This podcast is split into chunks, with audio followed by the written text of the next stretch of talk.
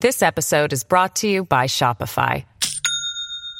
Do you have a point of sale system you can trust, or is it a real POS? You need Shopify for retail. From accepting payments to managing inventory, Shopify POS has everything you need to sell in person.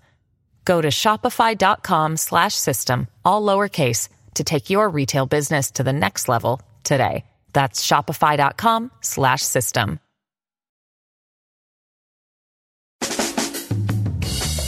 Live from everywhere USA, it's Fox Across America with Jimmy Failla. Oh, girl, here we go. Here we go. Coming to you live from the greatest country in the world, broadcasting from the tippy top of the world famous Fox News headquarters in New York City.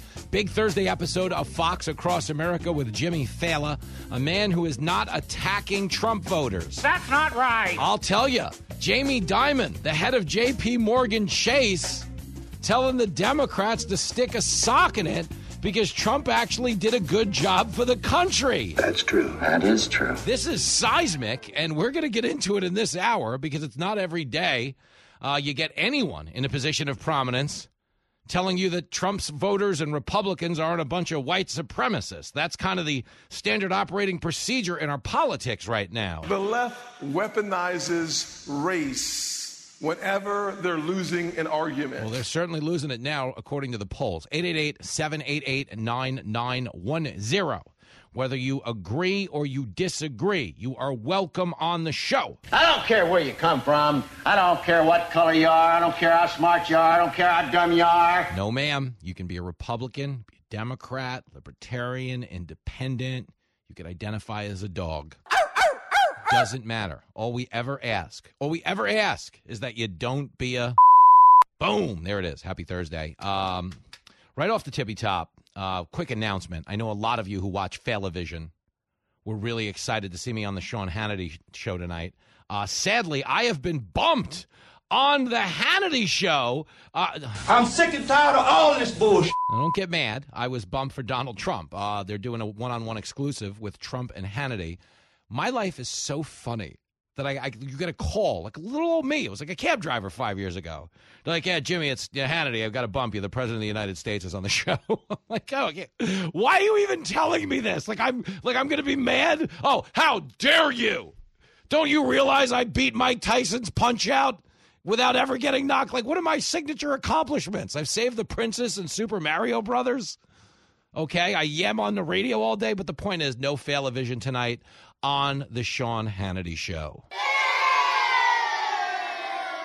That being said, I have agreed to appear tomorrow night. So there you go. It's not a bad Thursday after all. You get the Trump man tonight. You get a little Failavision tomorrow. But right now, you get some you and me time on the radio. We got a lot to get to, but I start. Oh, man. Oh, boy. Oh, man. This is nuts. This Jamie Dimon quote is so fascinating. We're going to get to it in a second. But what's going on right now in our politics is very unique to this moment. And what I mean by that is there's this new trend now that began in the age of Trump. It started accidentally when Hillary Clinton was caught on a hot mic calling Trump supporters a basket of deplorables. Uh, get her out. Get her out of here. And, you know, that became almost shtick if you were a right winger. Like, I'm just a deplorable, I'm just a dirtbag, I'm just here in this basket. But it ushered in a new era of politics in that they weren't just going after their opponents, they were now going after their voters. And we've watched this become the standard operating procedure in cable news. You turn on MSNBC at any hour of the day, there's someone sitting around waiting to call you a racist if you're a conservative or you live in the middle of the country. Okay, their reaction to Iowa is disgusting. Disgusting. But why are we here? Why are we in this moment where they're trying to ostracize anyone with conservative values? Okay, it's a coordinated effort to be sure because they want to share up their support from the gullible idiots who really do believe that America in 2024 is America in 1824, is America in 1924. Two eras, by the way, where Democrats were running the Ku Klux Klan. You know, all of the racism you have in this country, whatever happens to be left, I mean, we are the most tolerant and inclusive society the world has ever known right now. We are. By any objective measure, there is not a more inclusive or tolerant society on the planet. But the reason they're out there every day selling racism is they're desperate for minority voters.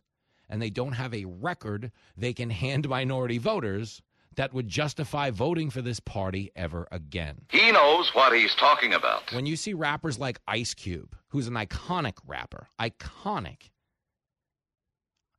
Ice Cube is the opening bar of Straight Outta Compton, which is one of the most iconic rap songs of all time. NWA, the movie, if you remember, made a hell of a splash 30 years after the band mainstreamed rap in pretty much every teenage living room in America. Ice Cube was the leadoff hitter on Straight Outta Compton. Easy E batted cleanup on that track, sadly no longer with us. But the point is, Ice Cube saying that black people have no reason to support the Democrats is a really big problem. Uh oh, I'm in trouble. And then when you hear people like Nicki Minaj being like, where is all the tax money going? How come I spend all this money and my neighborhood still looks like, you know, and then you get Meek Mill tweeting yesterday. Y'all are going to be shocked when you see who black people vote for in 2024. I mean, the Democrats are panicking. So they're trying to make the 2024 election a referendum on everyone's a racist but us. Now, in theory, it doesn't mean the Democrats are racist, but their policies have failed the black community. The schools are failing, the crime rates are soaring. Okay, you can't go shopping in a liberal city right now and buy things and just put it in a basket and leave the store because in places like New York and Philadelphia and Los Angeles and San Francisco and Detroit and Chicago, all of your cosmetics are now locked up in a cage. Okay, they want you to believe, oh, you can't can't bring back Trump. Okay, it'll be lawlessness if Trump gets back into office. Guys, you have Colgate toothpaste behind bars right now. Okay, I want to live in an America where the toothpaste is free and the criminals are locked up. Correct the mundo. But the point is, this is the world they've created. So the only way out is to be like, well, don't be like those racists. Look what they did out in Iowa. That was racist. That's what they're going with. They are waging a war on conservative voters. It's disgusting. And of course, it speaks to a level of desperation I've never seen in our politics. I know people will do anything for power, and I'm aware that people will say crazy things for power. But this actual approach to winning a vote that is everybody just as some type of a dirtbag or they're pro rape. Here's Joe Scarborough. I'm going to play you a clip from Joe Scarborough. No, God! No, God, please, no! No! No! Here is Joe Scarborough, okay, saying the people of Iowa like rapists. That's why they voted for Trump. Clip three. Well, you know, people didn't do it before because usually candidates who judges say are rapists don't usually get this far. But what we found in Iowa a couple nights ago was, well, Iowa Republicans that voted, those 14%, they like their presidential candidates that are called rapists by judges, and they like their presidential candidates that steal nuclear secrets and repeatedly and, defame women. And they like their presidential candidates okay. that repeatedly defame women. I mean, that was embarrassing. So Joe Scarborough says the Iowa voters are pro rape, they hate women, and they like candidates that steal nuclear secrets. Now, to be clear, Trump, okay, in this wild E. Jean Carroll lawsuit, was never criminally charged. Never. Okay? We don't even have proof that he met her, let alone that he raped her. But he has lost a civil suit against her in New York City, a town that is so liberal they wanted to defund the cop and the village people. 96% of the city itself is liberal. You throw Trump in front of a jury, they're going to convict him. They don't need evidence. And I maybe he did it, maybe he didn't. I don't know. But the point is, okay, we don't have that conviction nor the criminal charges being brought.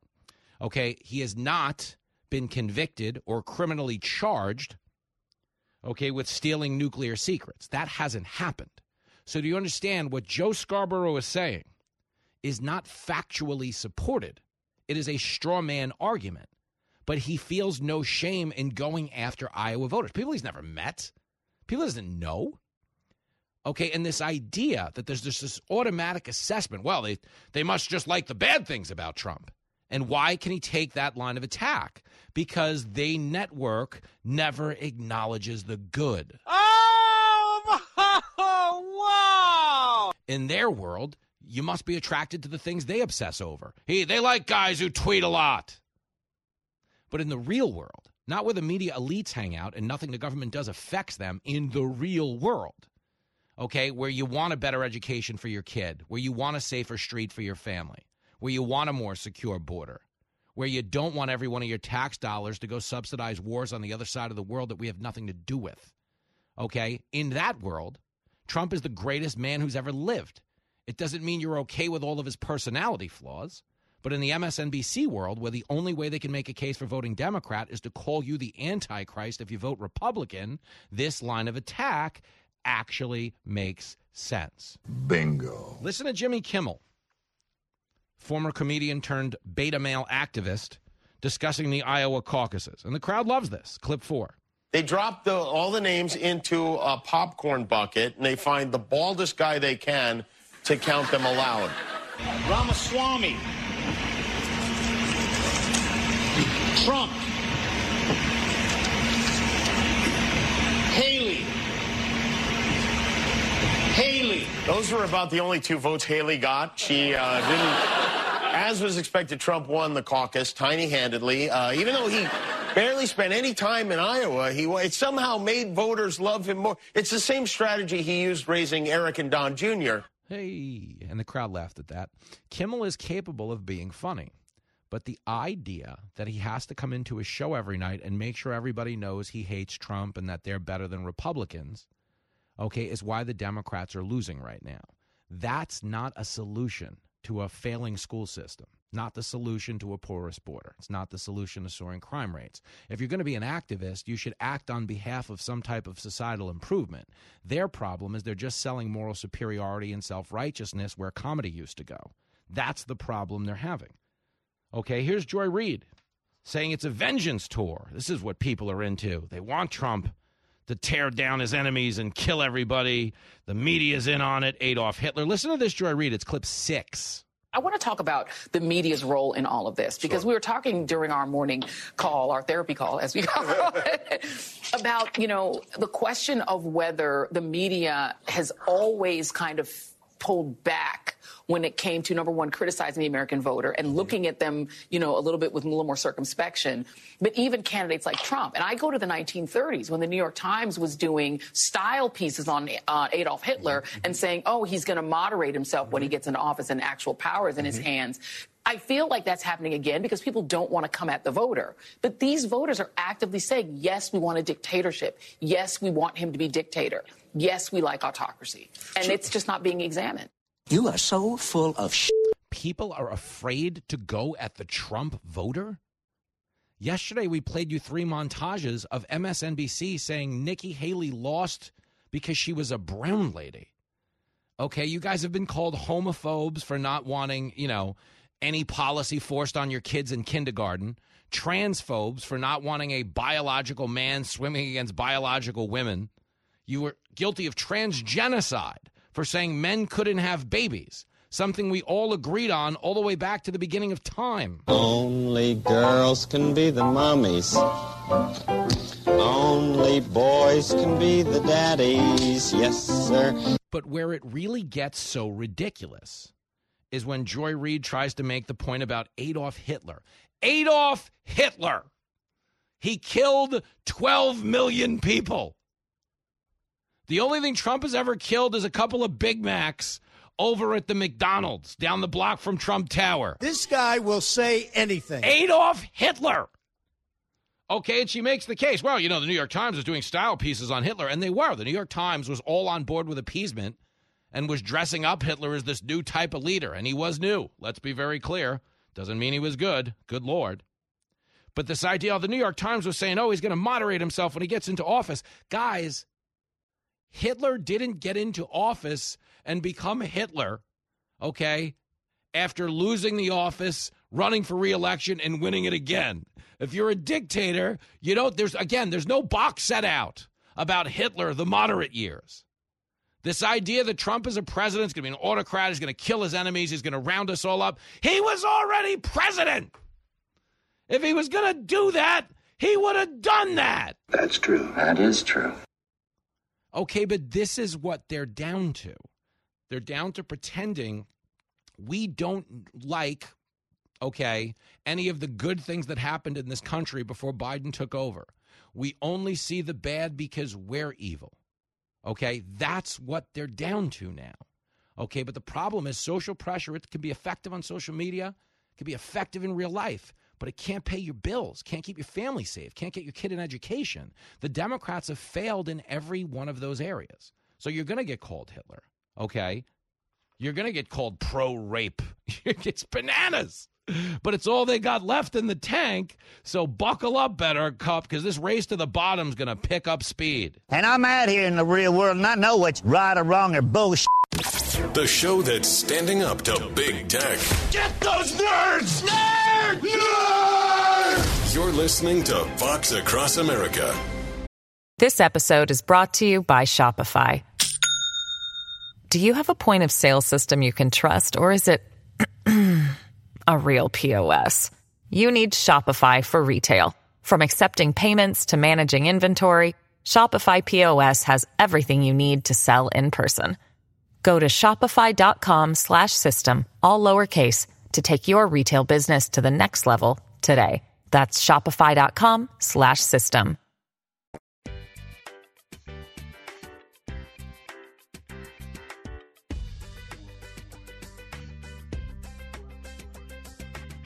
It is Fox Across America with Jimmy Failla, trying to have an honest conversation with the American people. 888 788 9910. The only rule we ever have on the show. We're not going to sit here and listen to you bad mouth the United States of America. But trust me, you're going to hear plenty of people badmouth you if you're a conservative, if you live in the flyover states, as they derisively refer to you. Guys, if you live in the middle of the country, you hit the lottery. Oh, God.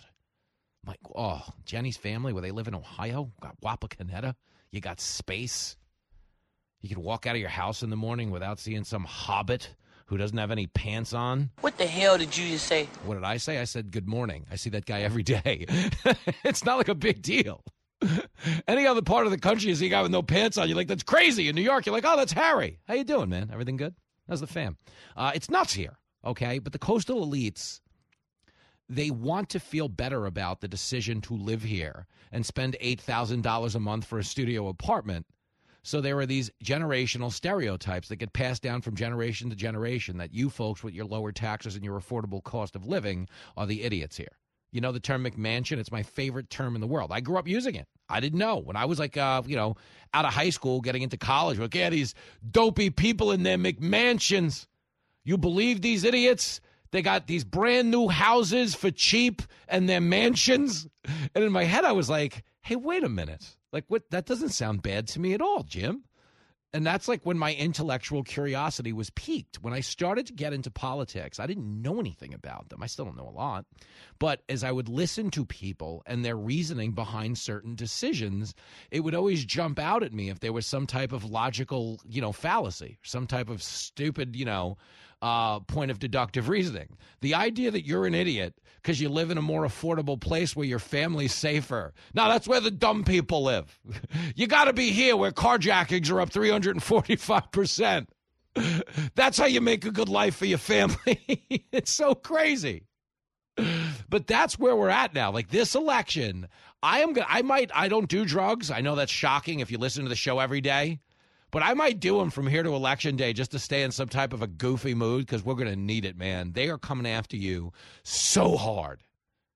If you saw the FBI revelation last night brought by Jim Jordan, who's on our air talking about it, that they were searching any bank transaction with the word MAGA or Trump related to it. So if it was fundraising, if it was for like a merchandise store, that they were literally investigating your finances, treating you as some type of a terrorist, that's what they think of you. And the only way to get back at them is to pull a voting lever. So get your game face on.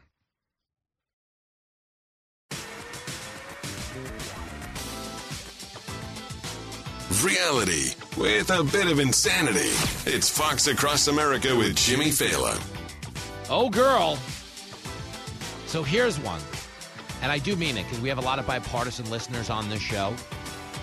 Here's one that'll come with a trigger warning. Okay, if you're one of the liberals who listens to me in good faith and goes, you know, Fail is a little dopey, but he's obviously not like a militant attack dog. He's doing a pretty fair show, as he sees it anyway. Uh, and I give the guy a chance. If you're one of those liberals, but you you know you can put up with me, but you really hate conservatives or you hate Trump, you're not ready for this clip. Okay, this is Jamie Dimon, who runs J.P. Morgan Chase, who is the most influential person on Wall Street, and uh, he's on CNBC Squawk Box as he is wont to do from time to time, and uh, the subject comes up of MAGA and Trump voters, and this whole attitude of shaming Trump voters of attacking these people. And Jamie Dimon, a guy who directly impacts economic policy in this country, presiding over the biggest wealth management in the country, okay, has this to say about Trump. Again, if you're a Trump hater, I'm not trying to upset you. This is just what the man said. But if you hate Trump, you're going to hate hearing this. So I'm trying to be considerate. Clip 18. I wish the Democrats would think a little more carefully when they talk about MAGA, and they're basically scapegoating them that you are like him. Now, if you look, just take a step back, be honest. He's kind of right about NATO, kind of right about immigration. He grew the economy quite well. China, Trade, China ta- virus. tax reform worked. He was right about some of China, but he wasn't wrong about some of these critical issues.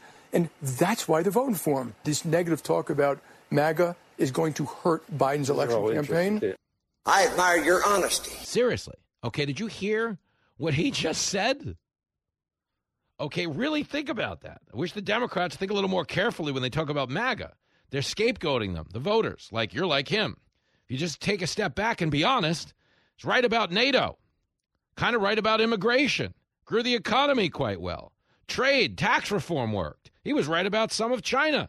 He wasn't wrong about these critical issues. That's why they're voting for Trump. You are correct, sir. So to circle back for a second to what they were saying about the Trump voter at the top of the show today, which is you're the worst human. This is Joe Scarborough. This is clip three. Well, you know, people didn't do it before because usually candidates who judges say are rapists don't usually get this far. But what we found in Iowa a couple nights ago was, well, Iowa Republicans that voted, those 14%, they like their presidential candidates that are called rapists by judges. And they like their presidential candidates that steal nuclear secrets. And repeatedly defame women. And they like their presidential candidates Okay. that repeatedly defame women. I mean, good gosh. I mean, That is totally absurd. but it's so funny. And you again, I have a lot of mutual friends in the media who know Joe Scarborough. He hates himself so much. He's considered the second worst human being to work for after Whoopi Goldberg, and that's only because she farts on her stage hands. It's, a it's, uh, it's actually like a known thing in show business. I'm sorry. I consider this lowbrow. I'm not doing it to be like morning zoo funny. It's just it's actually like a known thing. it's disgusting. I know. It's not good. I'm not happy about it. But Scarborough is just considered the most loathsome human being. Mika Brzezinski considered worse. Like they're terrible to what you'd call the little people. And uh their disdain for the rank and file Trump voter because you're not a media elite like them. And they can only fathom a world where you're voting for him because of the things they make up about him. Like Trump ain't Hitler. Hitler killed 12 million people. Trump was in office with full control of the military. He didn't kill anybody. Okay? It's not what he did. That's not who he is. Okay? We've known who Donald Trump was in the public eye for the last 40 years. If you want to tell me he's a potty mouthed heathen, a short fingered vulgarian, I'll sign up for that because he is. He's very confrontational, very crass, very bombastic. Bombastic. He's also funny. Okay, but he's not any of the other things. He's not the Klan. He's not Hitler. He's not anti-woman. Okay, he had women all over his administration, including Nikki Haley. Uh, obviously loves his daughter quite a bit. He's not anti-immigrant. Married one. He has never once said we don't want immigrants coming to this country. He has said come here legally. Their characterization of Trump is theirs alone. But again, to the point Joe Scarborough just made, well, you're only voting for this guy because he says the bad stuff. No. Listen to what Jamie Dimon just said. They're voting for the guy because he was right about everything. He was. It's like that's a fact. It doesn't mean we like it. It doesn't mean we like January 6th. It doesn't mean we like every tweet. But he was right about everything. Like he was right about everything. The reason black people are voting for Donald Trump, okay, and Biden's losing the support that he is with blacks and Latinos is because they've had 50 years of Democrats talking to them politely and then screwing them over once they got in office. That is correct. They've had this going on for the last 50 years. 50 years. Okay, you, you think black people, after the last four years, where their school systems got crushed because Biden opened up the border and let in 8 million people. So, black inner cities that are already struggling to get by, crippled by inflation and soaring crime, are now getting handed sanctuary migrants who came into this country illegally. But buenos dias. Buenos dias. Okay, over in Denver, their number one hospital is in it's on the precipice of going under because they've had 130 million dollars worth of treatment that people couldn't pay for this year because they've they, have they have taken on that many surplus people in their community. Do you understand the American citizenship you possess is supposed to hold value? It's supposed to make you as a tax-paying citizen in this country a priority for your government. And you're not one. You're not one. You're not even close. You're not even top 10 right now. Okay? You're not even top 10. They want the border open. They now admit that. Like a year ago, it was a great replacement theory if you said we were bringing in new people and changing the demographics. That's racist. What is this, Hitler?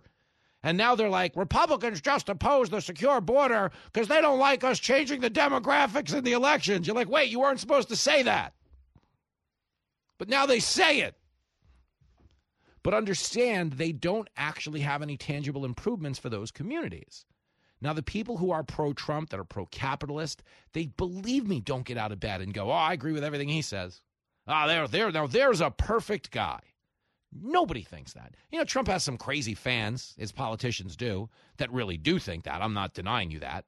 But the vast, vast, vast, vast, vast majority of people pulling a voting lever for Trump are two things one, pro America, and two, sick of the elites selling them out. Bingo, man, bingo. Trump only won the presidency. Believe me, he had a worse mouth in the run up to 2016 than he did right now.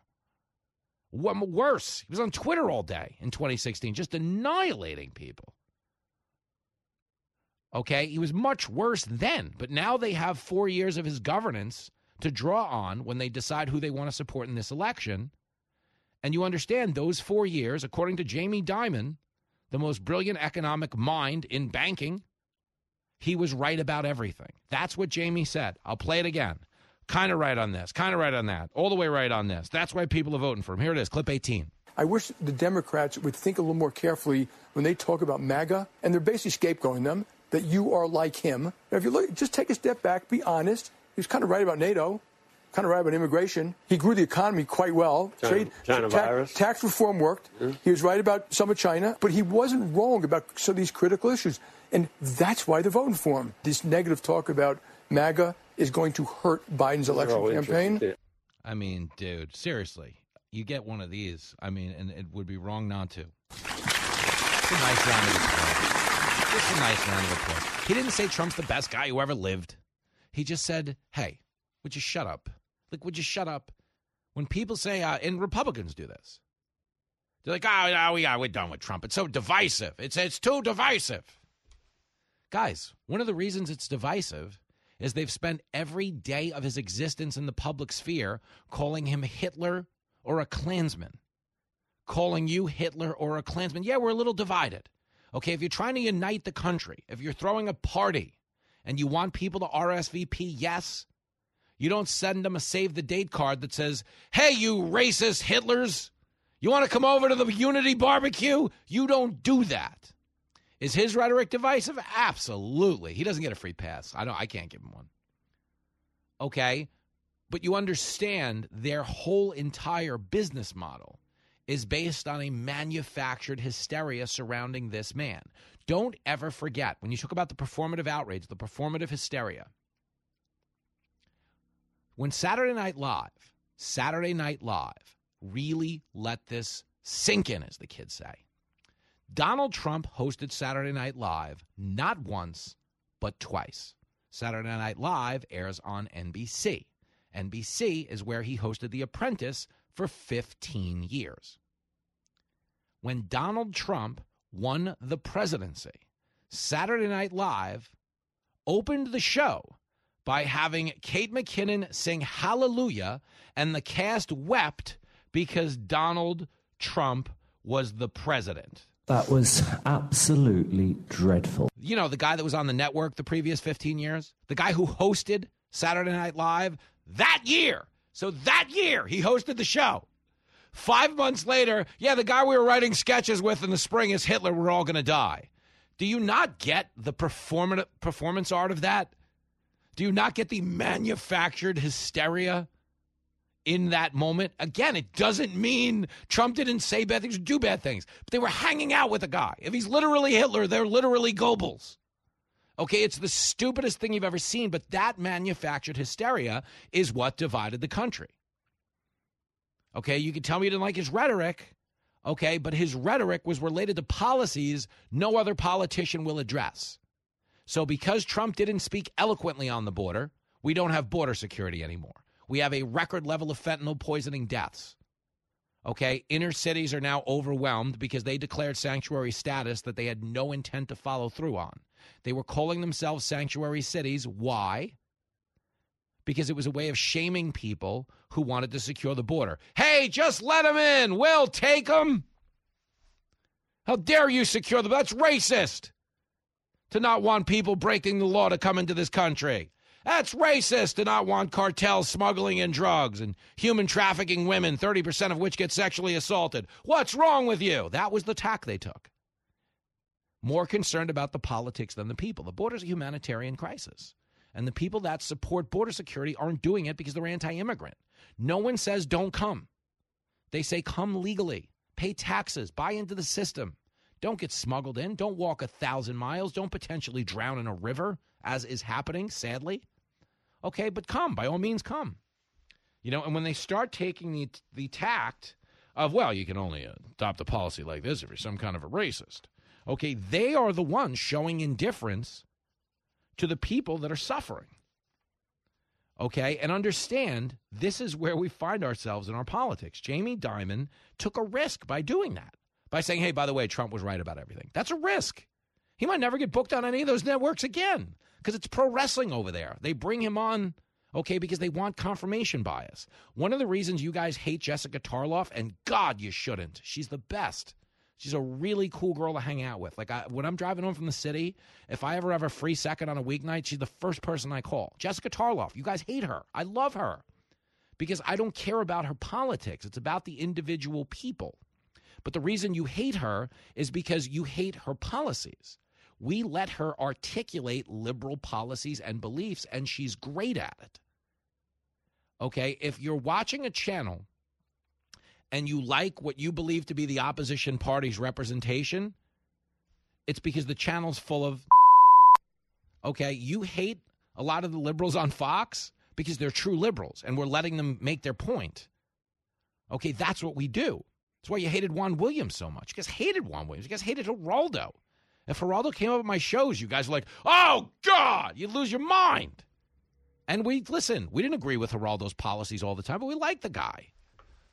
So much so that when he left Fox, we all chipped in and bought him a submarine trip to the Titanic. But the point is, I kid, Geraldo. Hope you're doing well. The point is, these other networks are pro wrestling.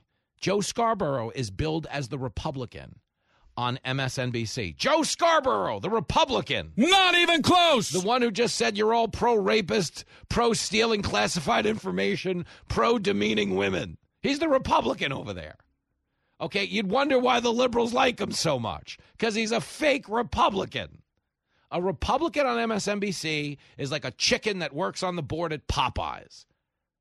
You can call it a chicken, but it's really not looking out for its fellow chicken's best interests at the end of the day if it's in the fried chicken business. Okay, that's who the Republicans are on MSNBC and CNN. They don't actually represent or stand up or advocate for Republican voters. It's pro wrestling, it's pretend. They're just a heel, there to get beaten.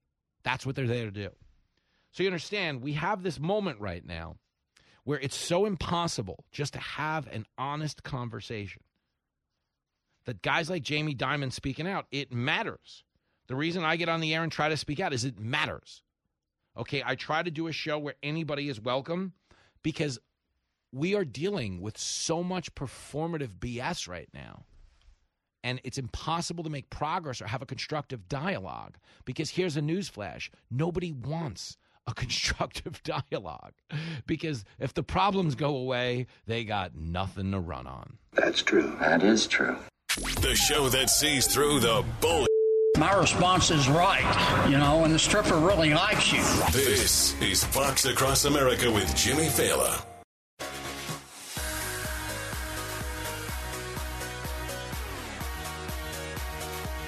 Talk about living in the death of shame. Here is Representative Maxwell Frost from Florida challenging the GOP to introduce a bill to remove the Statue of Liberty over their bigoted border policies. I mean, You're the lowest form of life on earth. really is. Here it is, clip 42. To my colleagues on the other side of the aisle, let's be honest with immigrants who deserve better than what you're offering them. Don't welcome immigrants if you plan to reject them. If you keep pushing your bigoted H.R. 2 bill, then also pass this bill. I've taken the liberty of drafting it for you. It removes the Statue of Liberty, our largest symbol that tells people to come here. This is who you are, removing the fabric of America. So I want to know which Republican who supports and voted for H.R. 2 will introduce this bill. Oh, shut up, woman. I mean, seriously. That was embarrassing. That was embarrassing if you have any self respect to begin with, but how could you? How could you? Why don't you just remove the Statue of Liberty if you support border security? Hey, the Statue of Liberty was about people coming here legally. They came, they passed the Statue of Liberty, they showed up on Ellis Island, they were processed, they got health screenings, and then they were welcomed to the new world. Okay, the border is not about legal immigration, it's about illegal immigration, something that is overwhelming us financially, that is overwhelming infrastructure, and is compromising the quality of life for actual tax paying citizens. So when you get somebody like Maxwell Frost up there, like, why not just remove the Statue of Liberty? It's just a grandstanding a hole trying to get some clicks. That's not a guy trying to govern, it's a guy trying to be an influencer. Look at me. I went out there. I said something completely ridiculous that doesn't actually correlate with what we're talking about. Come on, Maxwell Frost. We already got one of those in Congress. Her name is AOC. AOC is a dope. Live from everywhere USA, it's Fox Across America with Jimmy Failla. Boom! There it is. And here we go. Big hour of Fox Across America with Jimmy Failla coming up. 888-788-9910. Toll-free number if you want to be a part of this. We could never charge you to enter a radio house of ill repute such as this one. But uh, 888-788-9910. You know the rules if you want a piece of the action. Be a Republican, be a Democrat, be a Libertarian, be an Independent. All we ever ask is that you don't be a as we roll on, as we motor on. There's a lot of silliness going on in our politics. Donald Trump pulling out his crystal crystal ball last night in New Hampshire, saying the following about Ron DeSantis. Clip 17. By the time he joined the campaign, he was pretty much decapitated, but he has not done he has not done a good job in campaigning. But I'm sure he's a nice fellow. I think he's going to be gone. I think all of those applause that was funny, but I think he's. I think you can probably save him for about a week or so because I think he's going to be gone. He's in fifth. Yeah. Well, we're going to hear that. I suspect now. Well, I hear he's going to drop out pretty soon, but we'll see. We'll see. Uh, may God bless him. Do you agree? May God bless him. he's going to need it. Oh, Ron DeSantis is a good guy, uh, great governor, and I don't doubt will be president someday. Okay, maybe 2028, maybe 2032. Wrong. Stop it. Uh, DeSantis has a bright future in politics. Super competent. In fact, again, I don't. Um, I don't root for the individuals the way a lot of people do. I just want the country to do well. I would have been thrilled if DeSantis was the nominee. Thrilled. Uh, I would think it would have been great. I mean, I would have been thrilled with Tim Scott being the nominee because it would have been good for the country to have a, an honest conversation about race. So maybe he might wind up on Trump's ticket. That would be huge if it, if he does. Okay, I don't know that we're going to get there, but it would be helpful if we did. Uh, that being said, you know, DeSantis came into this with so much heat, so much heat. Okay, and if you remember, the mismanagement of his campaign really did happen at Word One. It was just such, you know, they launched on Twitter Spaces because all of these brilliant consultants that they gave a gazillion dollars to were like, we're going to be the hip president. We're going to launch directly with the people on Twitter. There was only one small problem. No one had ever tested such a launch on Twitter.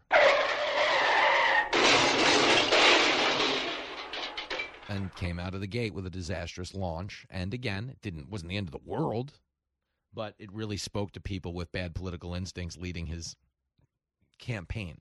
And the truth is, as politicians go, he's as competent and as sharp of a guy as we have out there. He is. He's legit, legit good.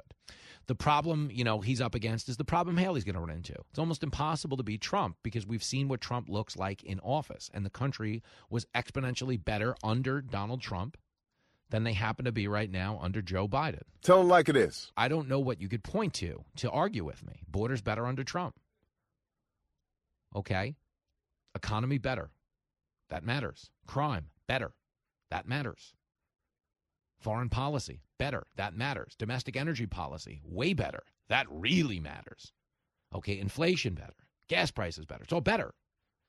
Okay, so you can tell me you don't like the tweets, but if your family's doing better, you're going to put up with the tweets every damn time. And that's what Haley and DeSantis are running into. It's not that they're particularly bad. I don't think Nikki Haley's any of the things she's being called by conservative media outlets. But the guy, you know, if you're on Twitter, if you if you get clicks for a living, if that's your job, you need extreme takes and you need to make people sound extreme or people aren't really going to react to your content the same way. That's where the that's where social media is dangerous. Okay, we're in a position here at Fox as a big network to take exception to things politicians do. And yes, we'll hear the blowback. Oh, screw you, Fox! I'm going to Newsmax. Great. Then you turn on Newsmax and you see a director hold up his iPhone and yell action. You're like, oh, they're really filming this on a phone? It's a garbage product. Okay, but the point is not just that we make a better product, but that we're sitting here calling balls and strikes, which is why we piss off Republicans if they do something wrong. We don't owe them. We owe the country. We're American. We want the country to do well. So I'd be fine with any one of these Republican candidates being the president. And I think they do a damn better job than what we have right now. But the reality is, it's getting late early around here, as my man Yogi Berra says. If you're up on the hill in St. Louis right now eating Italian food, you're right down the block from Yogi Berra's house. Here is Nikki Haley still in the race, polling well ahead of DeSantis in New Hampshire. Clip 19. DeSantis is moving most of his campaign staff to your home state of South Carolina. What do you make of that strategy and the fact that he's going to your home state? He's invisible in New Hampshire and South Carolina, so it doesn't matter to me. His campaign says that if you lose in South Carolina, this is going to be the end of your campaign, which is why he's going there. What do you have to say to that? He's closer to zero than he is to me in either of these states. So Ooh. it's more about his survival. We're strong. It's a two person race here in New Hampshire, it's a two person race in South Carolina. So we're focused on Trump. That's all we're focused on. Um, DeSantis, I forgot about him the second he left New Hampshire. Ouch. And DeSantis is, you know, going to take more slings and arrows between now and the end of South Carolina. But if I had to guess, uh, I don't know how he stays in. I mean, the money's drying up. Okay, his super PAC is laying people off right now. Okay, they're guaranteeing them they'll pay through the end of January. Guys, the end of January is in two weeks the Super Tuesday is until March. if you're working on a presidential campaign and they're like, good news, we've got you paid till the end of January. That can't be good. Because that sounds like the end of the campaign. Okay, here is DeSantis trying to explain why he's campaigning in South Carolina before New Hampshire, which is the next contest. Clip 23. Well, what it says is we had a town hall scheduled earlier today in the afternoon in New Hampshire, and then this. So I had the morning where usually candidates sleep in a little bit after a hard fought caucus. But I said, you know, let's make use of that. We weren't sure how the weather was going to be here in New Hampshire. So we said, why don't we dip into South Carolina? Make an appearance, and then come up to New Hampshire. So I think what it says is uh, that we consider New Hampshire, South Carolina uh, to both be important, as well as Nevada, by the way. All right. Now he's talking about Nevada, and uh, never a good sign.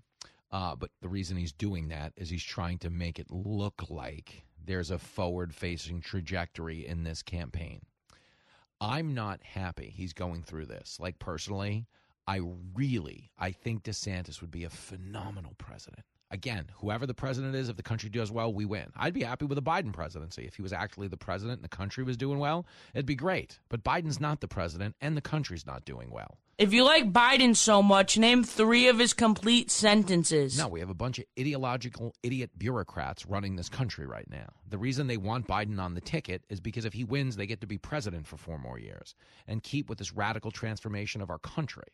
Okay, that's what's going on. Joe Biden, who is not a radical, as a senator, as a congressman, as a vice president, he was not a radical. Okay, but he is going to go down up until this point as the most radical liberal president we've ever had. And it's not because these are be- his beliefs. It's just the guy has no, he's not moored to anything. The guy will say anything.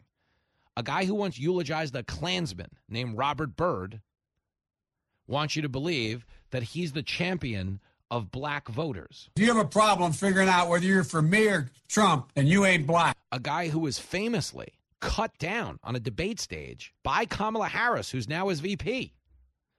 Kamala Harris called Joe Biden out for the time he spent in the 70s fighting integrated school busing. Biden didn't want his white kids going to school with black kids, so he fought integrated school busing. Kamala Harris, to her credit, called him out on it. Then he called the next day and was like, How'd you like to be the VP? And she's like, I'll be there in an hour. She is a fraud, a phony, a woman without a moral core, a regular two faced, mealy mouthed politician who swings with the wind. Okay, so understand. Okay, I want the country to do well. It's being run by clowns right now. You could give me any of these Republicans, I'd be thrilled. I mean, Chris Christie couldn't have ever won, but he would have been a decent president.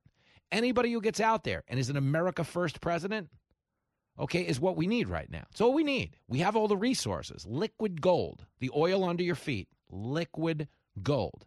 If we boost domestic energy production, become a net exporter, you know what that does? It takes the money away from the bad guys. Putin can only invade Ukraine because he's got money, more money than God right now, okay, because of our domestic energy production. Okay, we kill the Keystone Energy Pipeline. We signal to the world that we're going to be importing oil from third world dictatorships like Venezuela, which, oh, by the way, creates more pollution because they burn it 42% filthier than we do, and then it takes additional fuel just to get it back into our country. Guys, that's stupid. It's not better for the environment. It's actually worse.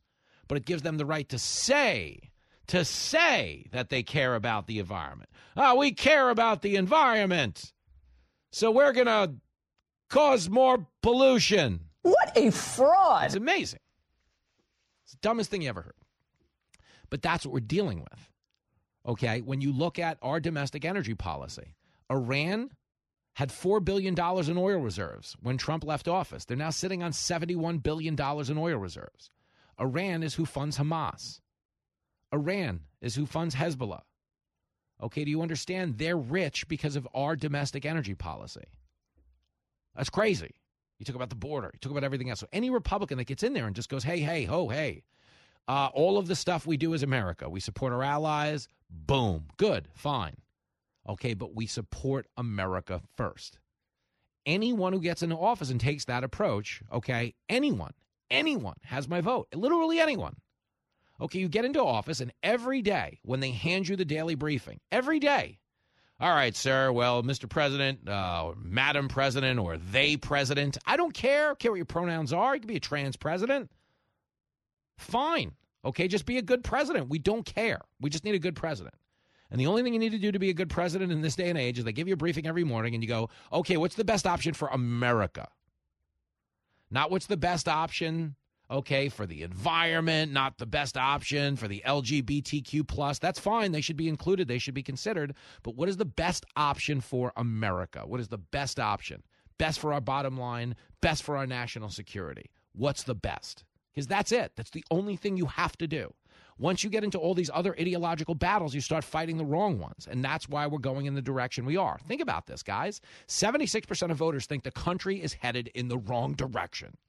Okay, if you're an Uber driver and 76% of your passengers say you took them the wrong way, here's a news flash you're not a good Uber driver. You're not. It's just reality. Okay, the Uber driver right now ain't good. So I don't like that DeSantis is going to take the beating he's about to take because they're going to pile on him because he picked a culture war against Disney.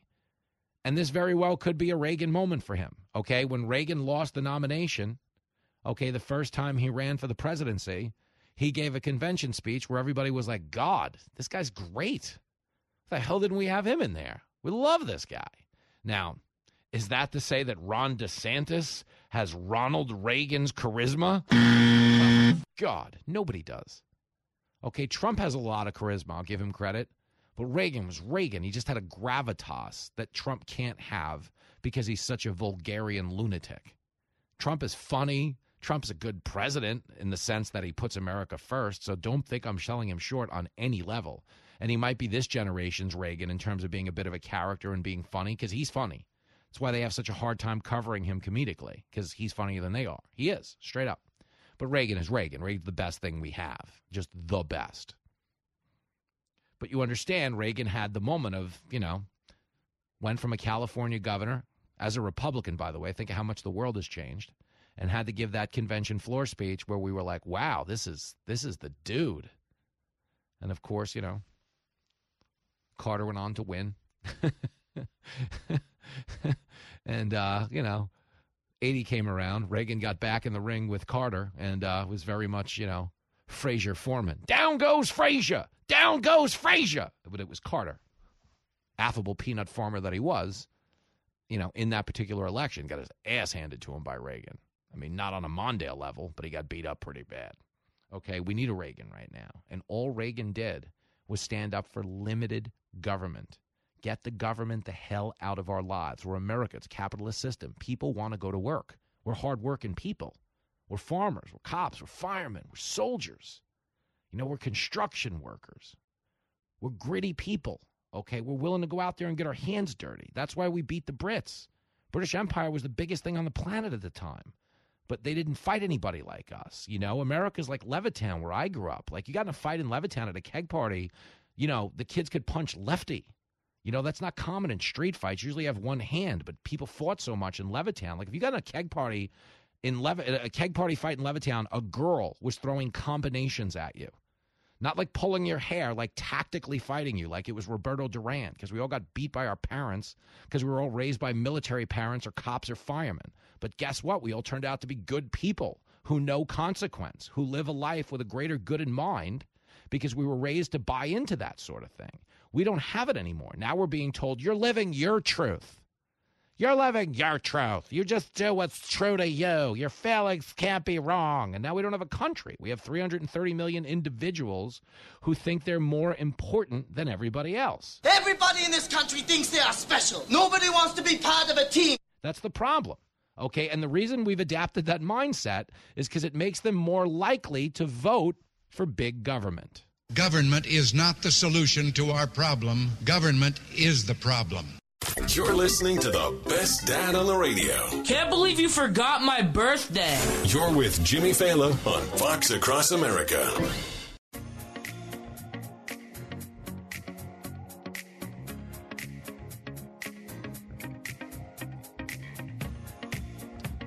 It is Fox Across America with Jimmy Failla back from commercial. The lights on the microphone. Engineers telling me to shut up and talk or say, say go. We just got in my ears. Go. But I'm not going. I'm taking a stand. I got something to say, Justin. It's on my mind. Sometimes I let the beat rock. You know, it's kind of lighten the mood a little bit. You know what I'm saying? And that's just a fancy way of me lecturing you to get out of the fact that I'm finishing a text to my mom right now as we come back from break. Uh, anyway, it is Fox Across America. Kevin Walling's coming up. Uh, I will text my mom during the next break. Too funny. But uh, there's a lot going on. There's a lot going on over here at Club Fail. A lot of moving parts right now. And uh, I will tell you this Kevin Walling, who is going to be he's going to be on my TV show this weekend.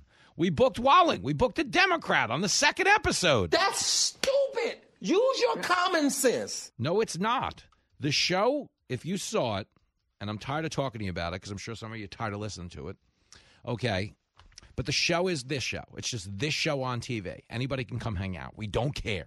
We're not supposed to care. We're not supposed to be this mad. I hate that people are like, oh, I don't talk to my aunt anymore. She's a liberal. Or I don't talk to my brother. He's a conservative. Dude, we're not supposed to be doing this. I promise you it's stupid. It's so stupid. And it's only stupid because you're ostracizing people you care about on behalf of politicians who don't care about you. I think he's got a point. That's the that is the point. They don't care. Do you remember the running joke when we were growing up? Like, I'm a Republican, he's a Democrat, but deep down, we know these people are all in it for themselves. That hasn't changed. Do you understand? But we've changed. Now we're like, hey, screw you. I'm with these people who are only in it for themselves. I'm like, what are you talking about? Are you a maniac? I'm with these people that are only in it for themselves. And in the end, we all get screwed. That's what politics is now. That's what's going on right now. So it's so stupid. I can't be a part of that. I just can't. It's not. I don't have it in me. I can't. Like it might pay better. I might be a bigger name, but I wouldn't want to have to do it. You're just living a, a life of deceit and division, and it's gross. So you're going to hear liberals on the show. You're going to get over it, or you're going to change the station. What do you want me to do? There's an, it's conservative talk radio. There's always an angry guy a click away. I go to commercial, ch- change the station. Ah, ah, ah, Anywhere you go, go up, go down. I'm as mad as hell, and I'm not going to take this anymore.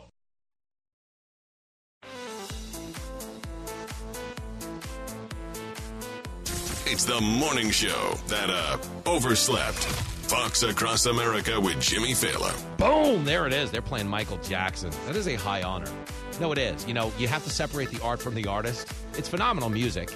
Uh, joining me now, a phenomenal person. He is going to be the first liberal to appear on Fox News Saturday night. Kevin Walling is here. Hey, man. This is a big deal. It's a, it's a huge deal. We're doing the show from N- Neverland Ranch. Uh, we're, we're going to California this weekend. It's me, Walling, and Bubbles the chimp.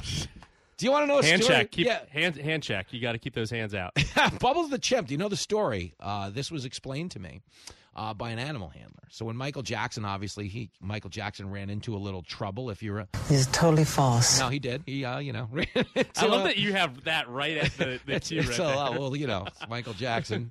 Okay, we're not gonna pick, we're not gonna pick on the chimp though, and you know why, right? It's It's people with a dirty mind that think like that. you don't pick on the chimp. Bubbles did nothing wrong. But apparently, when uh, Michael, you know, had his little dalliance uh, with delinquency, uh, Bubbles the chimp wound up somewhere else at like a retreat in Florida. Bubbles is like 38, but apparently in a bad mood. Oh, and I they say it. like Bubbles like yells at people that come by the sanctuary.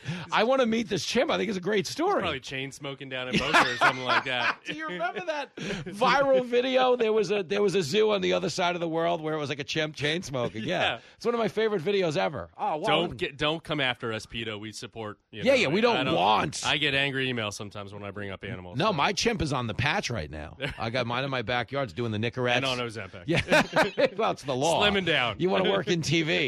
You know, I resent this. Okay, so I didn't Ozempic my, my way out of my mess. Not that I'm out of it, but the point is, I do. Uh, I eat a lot of high. I eat a lot of lean protein. And I just Yeah. minimize the white flour and the sugar, and that's what Jillian Michaels told me during my on-air intervention last Saturday. I watched that. Okay, oh, so She there was you go. great. She was good, right? Have you been to the firecracker. gym yet, though?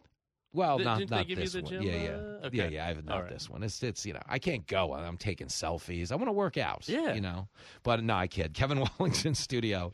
Look at me finding another excuse not to go. Nah, the selfies, Walling. I can guy like me. I Just in the get a- locker room. Can't Just get a the- I love a good. I love a good selfie in the locker room. Do you ever? It's locker room talk.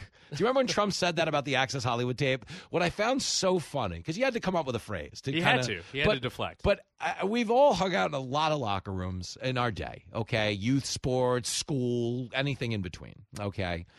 I've never heard that phrase.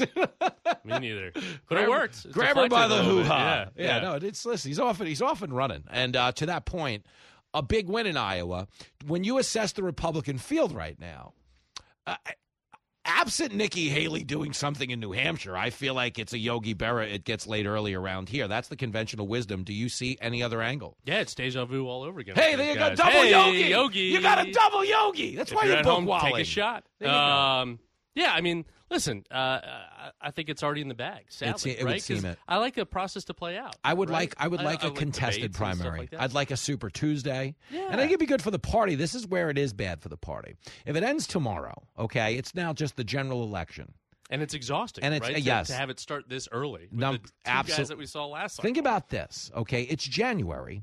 He'll accept the nomination in July.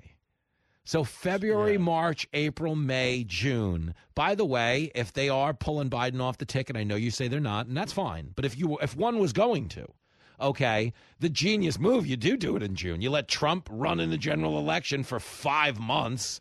Everybody's sick of the matchup, you change the matchup. The Republicans can't do that. So it's almost a disadvantage. Like the Republicans need Haley to win New Hampshire. Yeah, I mean, They uh, almost yeah, do. To, to keep it exciting. Right? Yeah. it's already baked in. Yeah, it's nuts. And, Uh, and so, what do you read into this? As a guy who's worked on campaigns, okay, DeSantis skips New Hampshire, goes down to South Carolina. The can the super PAC promises they're paying till the end of January. That doesn't sound. It doesn't sound good. It doesn't no. sound good. In the movie The Naked Gun, they're like, uh, "Yeah, he's over at Our Lady of the Worthless Miracle." Yeah. Good lord, strap some sunglasses on him. Poor He's like Bern- Bernie down there. Yeah, it's weekend not- at Bernie's down there. It's not Ron. looking good. And that's I want to talk to you about that specifically. We cover the Democrats a lot, but I wanted to cover the Republicans. I think that in some instances, especially in this day and age, strategists are almost a detriment from the stand for for a guy like Oof. DeSantis. I know Ooh. you don't want to hear that, Ooh, but I mean my money. I know, but I You're want it from coming guy, after my purse here. For DeSantis, the reason I'm saying this is I don't know if it was his call or their call. This is what I want you to answer to. When he rolled out his campaign on Twitter Spaces, and it's crashed spectacularly. In my head, I didn't say he's finished. I didn't say it's over, but I said this speaks to someone having very bad political instincts to launch the biggest moment of your political career in an unproven medium. What percentage do you think was consultants? What percentage of that do you think was him? Because I know he was very heavily invested in the culture wars personally at that point. Yeah. So do you think it was him or do you think it was consultants? So I think it's part bad advice, and I think every indication is is that he and his wife are so insular Yeah. down in Tallahassee. Like Mhm. they have a small group of, of advisors. I don't think like it's reported he doesn't even really text. Yeah. Like I, I don't know if he's worried about subpoenas or Yeah, FOIAs yeah. and stuff like that. But I don't think they have a really good sounding board. Okay. And someone came up with the idea. Maybe it was him, Mhm. and they said, "Let's roll with it." Yeah. And to your point, it wasn't tested in the past, right? It was a disaster. Mhm. And, you know, it took a few weeks to come out of that, Mhm. uh, with that being the narrative of how this campaign started. I think one of the big mistakes of the DeSantis campaign uh, was waiting those four or five months during the session, Yeah. right, to announce. Yeah. And he opened himself up to months of attacks, Ron DeSanctimonious, Yeah. by Donald Trump. Meatball Ron. Yeah, I mean his best poll- his best poll numbers were last January I know. when he was neck that. and neck, and he didn't get in. and he didn't get in. That's amazing. Who do you think Wasted that, time. That would seem like his call because he had a supermajority in the legislature and he wanted to, you know, pass a few more laws. Yeah. But I even think that's a bad call because at that point, once you're in the presidential ring, You're in. And You you're not able to defend yourself. Yeah. Right? He went to remember he went to like Japan. Mhm. It wasn't that great, the optics Yeah. of it and stuff like that. I think if, if I'm advising the DeSantis campaign, I'm saying, okay, you got South Carolina. Everyone's not really paying attention to Nevada. yeah, Right? You you won huge numbers in the Hispanic community. Yeah. Right? In Florida. The reelect for Ron DeSantis was insane. Yeah, yeah, it's big. Then he flipped you know, Miami Dade, Yeah, Palm Beach County, yeah. Broward. Uh, go there, decamp there, Mhm. right? Play at the the 'Cause he's not gonna win groups. South Carolina. He's not going to win South Carolina. Trump is going to win South Carolina most likely. Yeah. Um, even with Nikki Haley coming from there, she's running a strong campaign. Mhm. But it's just you know it's tough, Yeah. right, to break through. And no one's in Nevada. Go there, and that's just a week after yeah. South Carolina. But I guess he has it in his head that maybe he already knows he's leaving after South Carolina. Yeah. Because it's weird because it's not a forward vision when you hear the pack land people off. I mean, this has got to be like it's a, it's a salvage operation, Yeah. right? And sadly for him, I mean, his numbers are down in Florida, right? Yeah. He's losing Florida right now Yeah. to to uh, former President Trump. And again, that resounding victory was like 20 points Yeah. over Charlie Crist. I mean, he won re-election. I mean, go, it was a secretary. It was going scary, away right? It's scary to me as a Democrat. Yeah. the counties that he flipped, the populations that he flipped, Uh, his coattails in the state. Like I was like, good lord. I would have told you after the midterms, like the next day, I thought he was actually going to be the nominee just because people were going to recognize how much uh, of a weakness Trump is down ballot. 100%. Trump is, you know, people don't like to hear this in the Republican Party. They get crushed down ballot when he runs. Yeah. So I thought, based on the fact that they underachieved in the midterms and that DeSantis overachieved to the extent that he did, I was he's actually going to be a pretty good fight. It was no fight. Yeah, like he, I exactly mean, he right. got his ass handed to him. We're talking to Kevin Walling. Uh, you know what I always laugh at in politics? Uh, is like Nikki Haley. Uh, Trump wins 99 counties out of 100. Nikki Haley and, wins and only lost that one county yeah. by like a one vote, vote or two, She- right? Nikki Yeah. Haley wins one count, county by one vote. But now, to be clear, loses by five points to DeSantis in the state. Yeah. And actually gets up to the microphone and goes, The people have sent a loud message that this is a two horse race. Yeah, that was God kind love of a politics. bizarre. That was kind of a bizarre. I mean, the funny, th- I mean, the, the wild thing for Republicans, and it's kind of scary, is that you know, obviously Iowa is having this outside impact Mm-hmm. on Vivek dropped out, Mhm. Asa Hutchinson dropped out. Uh, the field is coalescing. Only about hundred thousand Republicans turned They out. They didn't turn out. right? It's weird because Hemmer was saying um, on the TV that morning that they were expecting between 165 and 200,000. So that's really Yeah. low. He's and last cycle was 184, 86. I mean, Bill's the Now- expert on all that. Yeah. Now it was negative 45. Sure. I also think there's this element of, I guess maybe they all believe Trump was going to win. I don't really think it's attributable to a lack of passion, but it's attributable to something. And whatever that something is, isn't good for the party. It's not good for. I mean, when only fifteen percent, and and Iowans take this seriously, just like New Hampshire folks do. That when only fifteen percent of eligible Republican caucus goers turn out, Yeah. I think maybe the weather's a factor, but they're used to this. I mean, they're used to the extre- the extremities of it.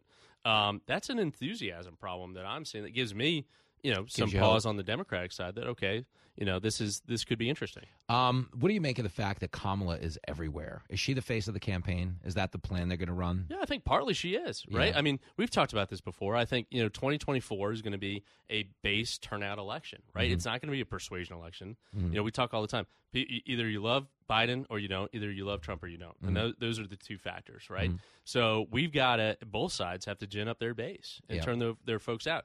And the vice president is a great conduit for base engagement, you Yeah. know. And I think she gave a pretty good interview on the View. She's been crisscrossing the country. She's on these college campuses.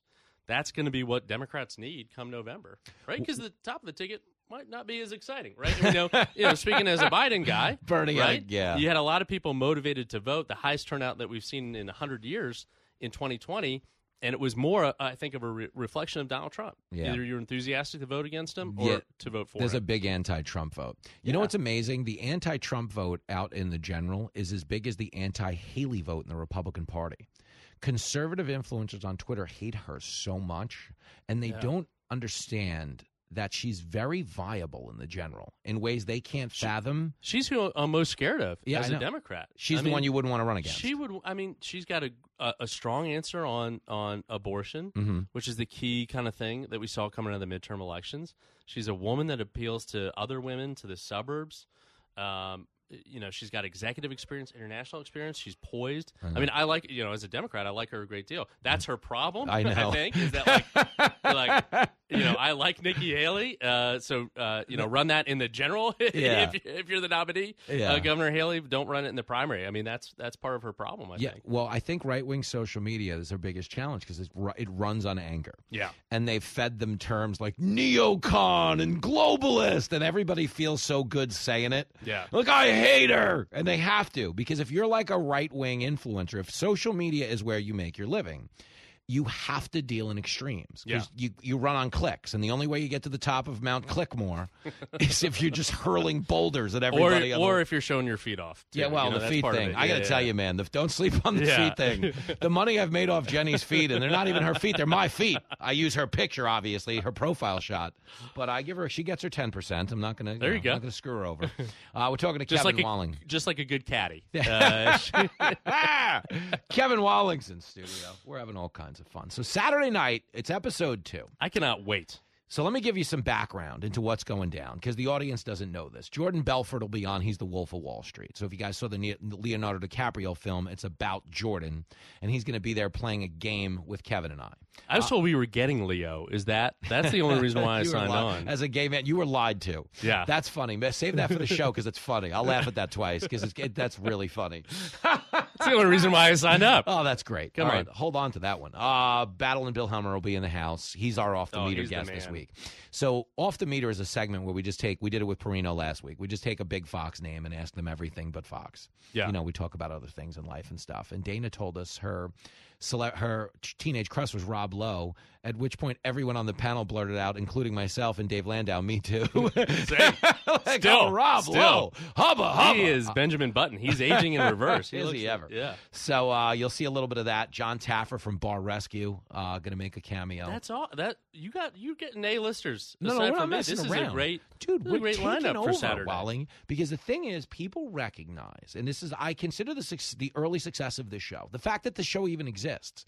I consider this a lot of validation into what you and I have been doing for the last three years, which is people don't want to be mad when they talk about politics. No. They just don't want to be mad, period. And I think the anger model isn't working. And I think, honestly, as political parties, the party that probably decides, determines the balance of power is going to be whoever's probably having the best time next September, October, and November. Yeah.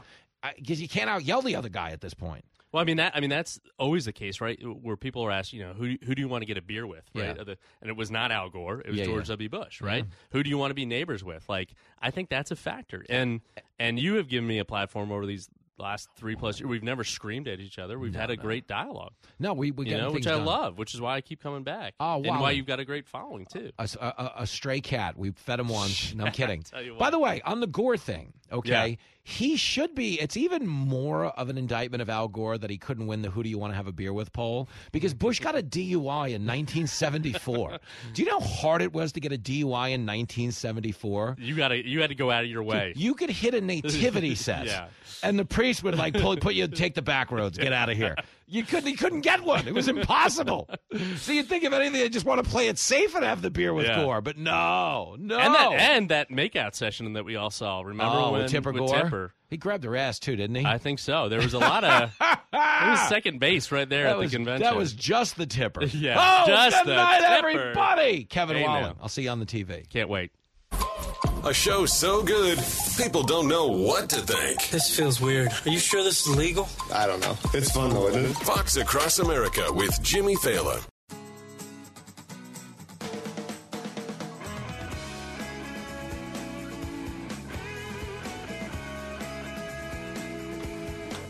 It is Fox Across America with Jimmy Failla, your radio buddy. I will also be your TV buddy tonight on Watters World with Jesse Watters in the 8 p.m. hour.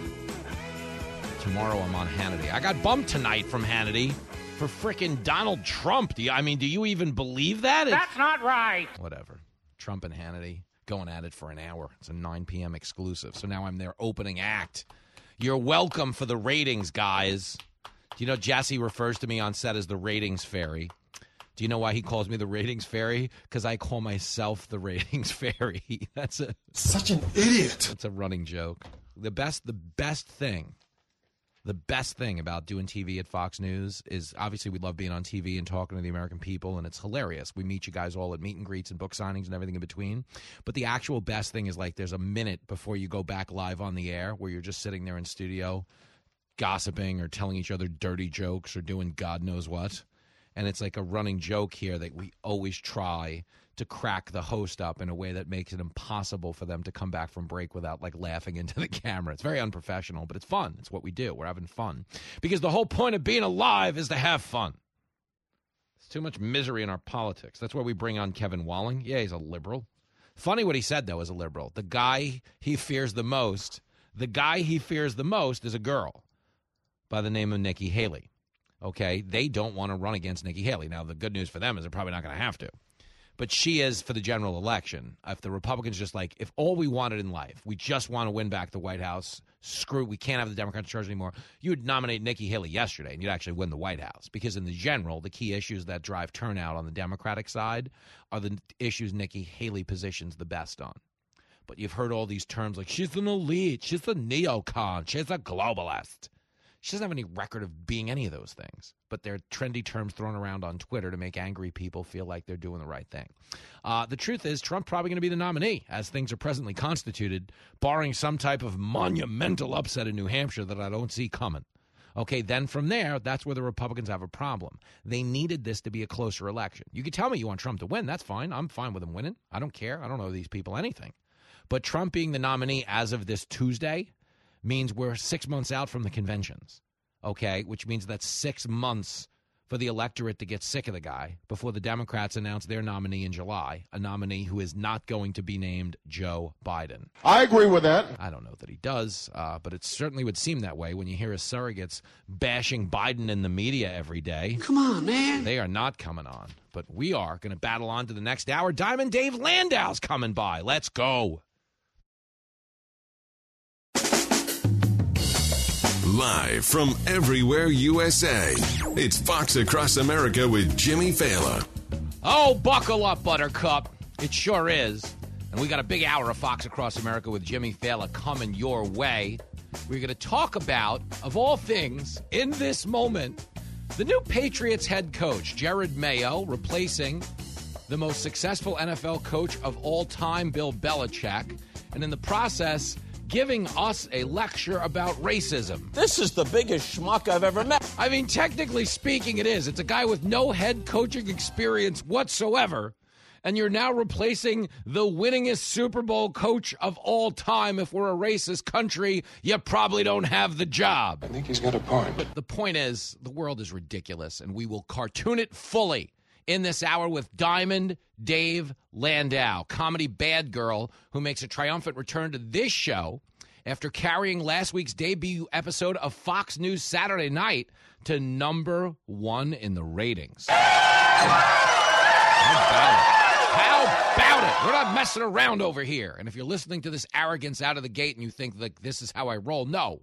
We're not this arrogant. We don't actually know what we're doing, uh, other than the fact that we're having a good time, and there seems to be a little bit of market for it. Because I don't know if you got heard, folks, but the world is on fire right now, and we need more jackasses like me that'll pick up a stick and roast a marshmallow with you. That's true. That is true. Which brings me to Jerod Mayo.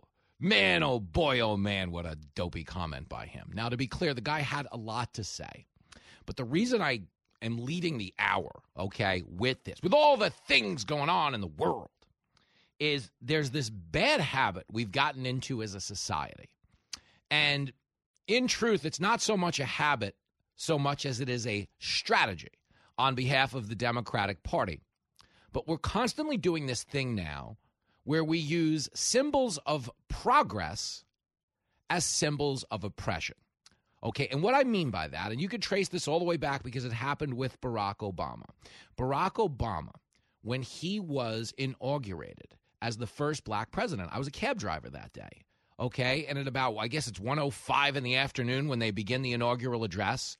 I happened to be on the taxi stand at Madison Square Garden, and it was on the radio. I pulled over, okay, threw on my off duty, and wanted to fully comprehend the words of our first black president because, regardless of what I thought of the guy, I didn't vote for him. Okay, I still honestly was like, wow, this is a moment. This is an actual moment where we are about to recognize some major progress on race. Except we didn't do that. They used the entire Obama presidency okay, as a political wedge. Every time he advanced a policy that was stupid, that was a radical expansion of the government that conservatives would never support in any lifetime, the response was always, well, gee, what's so different about this president? That they just won't work with him. Democrats are so full of crap. Oh, totally. Okay, but that's what they did. That oh, I wonder what it is about him. Hmm. You know, when you look at all the presidents, this what what jumps out at me is being a little different about this guy. It's people with a dirty mind that think like that. Totally, because he couldn't have been elected without overwhelming support from white people. So Barack Obama's presidency didn't mean the end of racism, but it damn well meant that we were so far past race as a society that a guy could get the highest office in the land with no record whatsoever to speak on. I don't see you doing any better in the booty department. Okay, if you listen to conservative radio the ten, the last 10 years, you know this by heart. The amount of times you've heard a host say, he voted president in the Senate 216 times. The point is, he was a guy who was a junior senator. He was not a guy with any record. He was not a guy with any significant legislation. But what you understand is if that guy can galvanize the electorate and turn the presidency into a brand, which is what he did. Hey, it's cool to vote for this guy. That's how he got elected. And the idea that he was able in this country to ascend to the highest of heights meant we had made a serious amount of progress. He's a lousy dad, but he's right. So in that moment, I pulled over my cab because I was like, wow, this is actual history. This is a tangible moment for our country where we take a pronounced step forward. Sadly, to my regret, and I really was let down by the Obama presidency, he used every inch of it to divide us on race, every inch of it. And the Democrats weaponized that race just the same to demonize anybody who didn't support policies that were downright destructive for the country. Okay, understand Barack Obama gave $50 billion in cash assets to the biggest state sponsor of terrorism in the world. That's stupid. Use your common sense. Now, again, I know it was done because he was trying to get Iran not to enrich uranium and create a nuclear bomb. But did they actually adhere to the terms of the deal? The answer would be no. They wouldn't even let the inspectors check out the site. So you understand Iran, which subsidizes the attacks on our assets and allies in the Middle East through proxies like Hamas and Hezbollah, Iran got $50 billion. And the media cheered it on because Barack Obama was historic and he was cool and they liked him. So they never called him out on anything because they didn't want to lose access. Journalism in this country is dead and buried. The Affordable Care Act is an abomination. Okay, it's an abomination. It drove drove up healthcare premiums over 300%.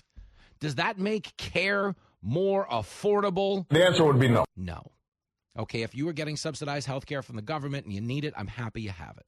Okay, but we haven't done anything to tackle the soaring cost of health care because we keep passing bills that don't address the problem. They just pass the bill off to other people. Student loan forgiveness is a good example. The reason we have so many kids in college debt is because they're taking out massive loans and they can't get jobs to pay them off.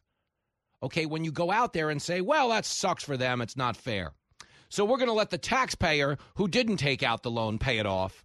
Okay, which is, by the way, even less fair. But in the process of doing so, it gives the college a license to charge whatever the hell they want because if they know the government's just going to pick up these loans, they have no incentives to lower costs. And that's what happened to healthcare. By mandating that young people buy healthcare, whether they wanted it or not, Obama gave the healthcare companies a license to jack the rates to the moon. What an idiot. Okay, but he was never called out on the disastrous presidency that he had. Instead, they just used it as an exercise in labeling anyone who criticized him or disagreed with him a racist. Okay. It really is a person who cares about the country. I grew up in the 80s. Okay. I'm wearing a NASA jacket right now. Okay. I grew up cheering for this country. I, you know, Levittown's the biggest post World World War II settlement for American GIs returning home from the war. I grew up around a lot of patriotic people. I grew up around a lot of old men you should never make a sudden move around. Oh, God, you get punched right in the head. But the point is, as somebody who roots for the country, I really was like on a personal level. It's not a political statement. On a personal level, Barack Obama's presidency was just so disappointing. Correct the mundo. Okay, and the fact that they're still out there on Netflix producing Whitey's bad movies and making all kinds of money by pretending black people are under attack in this country is the type of mindset that influences a guy like Jerod Mayo. So here's the Jerod Mayo story. Okay. It's a very good NFL linebacker who was a coach for the past four years with the Patriots, not a head coach, has no head coaching experience. Okay. And he was chosen to succeed Bill Belichick. Bill Belichick has six Super Bowl rings. Okay. More than anyone else in history. So you understand getting this opportunity as a guy with no head coaching experience whatsoever, okay, already speaks to a reality that as a black man, okay, you are not being denied, you are being afforded an opportunity, okay, the likes of which are unparalleled in coaching. You're replacing Bill Belichick. If the NFL was founded 20 years ago, we wouldn't be giving out a Lombardi trophy at the end of the Super Bowl. We'd be giving out a Bill Belichick trophy. He knows what he's talking about. Okay, Bill Belichick won more Super Bowls than Vince Lombardi by a wide margin. But you understand Jerod Mayo getting the job. You know, he's talking about the team and the culture and gets right into it on race. And I understand, okay, people have different experiences in this country. Okay, but the bottom line is this is a missed opportunity. I'm not mad at the guy. I'm not trying to get you worked up. I'm just tired of this mindset in our country where we're taking a day of, of, of symbolic progress, prog- progress, to say it in English, and we're using it to remind each other about how racist society is. I'm telling you, it's dumb. Clip 49. I do see color because I believe if you don't see color, you can't see racism. And whatever whatever happens, black, white, disabled person, I've always even someone with disabilities. I always, uh, you know, for the most part, people are like, you know, don't, you know, when they're young, they they kind of make the spot hot. Younger people know what that means. But what I would say is, like, no, I want you to be able to go up to those people and really understand those people. So it goes back to whatever it is black, white, yellow, it really doesn't matter, but it does matter so we can try to fix a problem that we all know we have. You must be crazy. When are you going to stop believing in something that isn't true? Guys, we don't all have a problem with racism. Okay, we don't all have that. This is the most tolerant and inclusive society on the planet. There is nowhere in polite society you can hold on to your job if you're a racist. Okay, if you go out as a FedEx delivery guy and mouth off to somebody and use a racial expletive, someone is doxing you on social media within 20 minutes, you're getting fired within 30. Okay, and that's not a bad thing.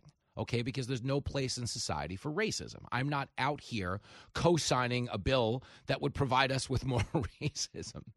I'd love to co sign a bill called Move On Already. Okay, we are a country that was founded at a time of institutionalized slavery, but we fought a war to end it. Over a half a million people died because our co- our country's moral compass was against slavery. Okay, we are a country that in a post Civil War world was still holding back and oppressing black people and denying them a lot of rights because Southern Democrats, also known as the Dixiecrats, stood in the way of societal integration. But again, we fought and protested and got arrested and in some instances got killed during a civil rights movement that led us to where we are today, which is an America where a black man with no record of governance whatsoever can be in charge. Okay, a black man like Jerod Mayo in a league that's 76% black, by the way, so I don't know that the NFL has a leg to stand on when it comes to racism. You couldn't be a $9 billion entity if you didn't have a lot of acceptance of your race, if you're 76% black. Okay, and you can tell me there aren't enough black coaches in the league, and that's fine. Okay, but this idea that you have to see color because that's how you see racism is such a stupid statement because in order for it to be true, that would mean you can spot who the racists are just by looking at them, which by definition is the very definition of racism. I think he's got a point. Ah, those guys. Here's a generalization about all of them. I can tell just by the color of their skin. These guys, you know, and that's what he's doing. What he's ultimately speaking to there is the branding exercise that has become social justice. The people latching onto it in pro sports, the people latching onto it in entertainment.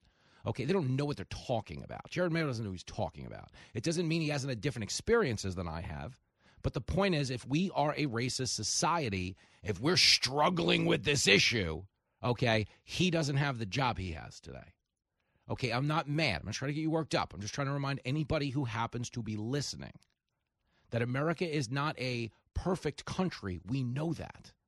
But to say this America is a racist country is to overlook 247 years of progress that got us from a country founded at a time of institutionalized slavery to a country that is, by any objective measure, the most tolerant and inclusive society on the planet.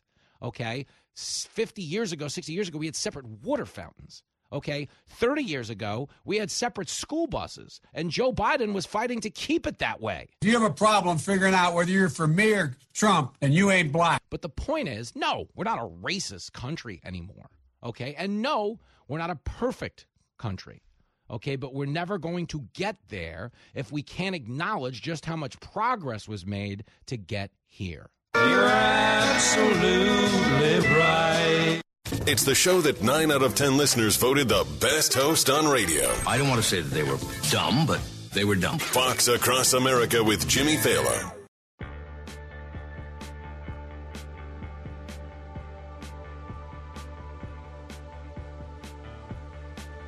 It is Fox Across America with Jimmy Failla getting ready for some Diamond Dave Landau.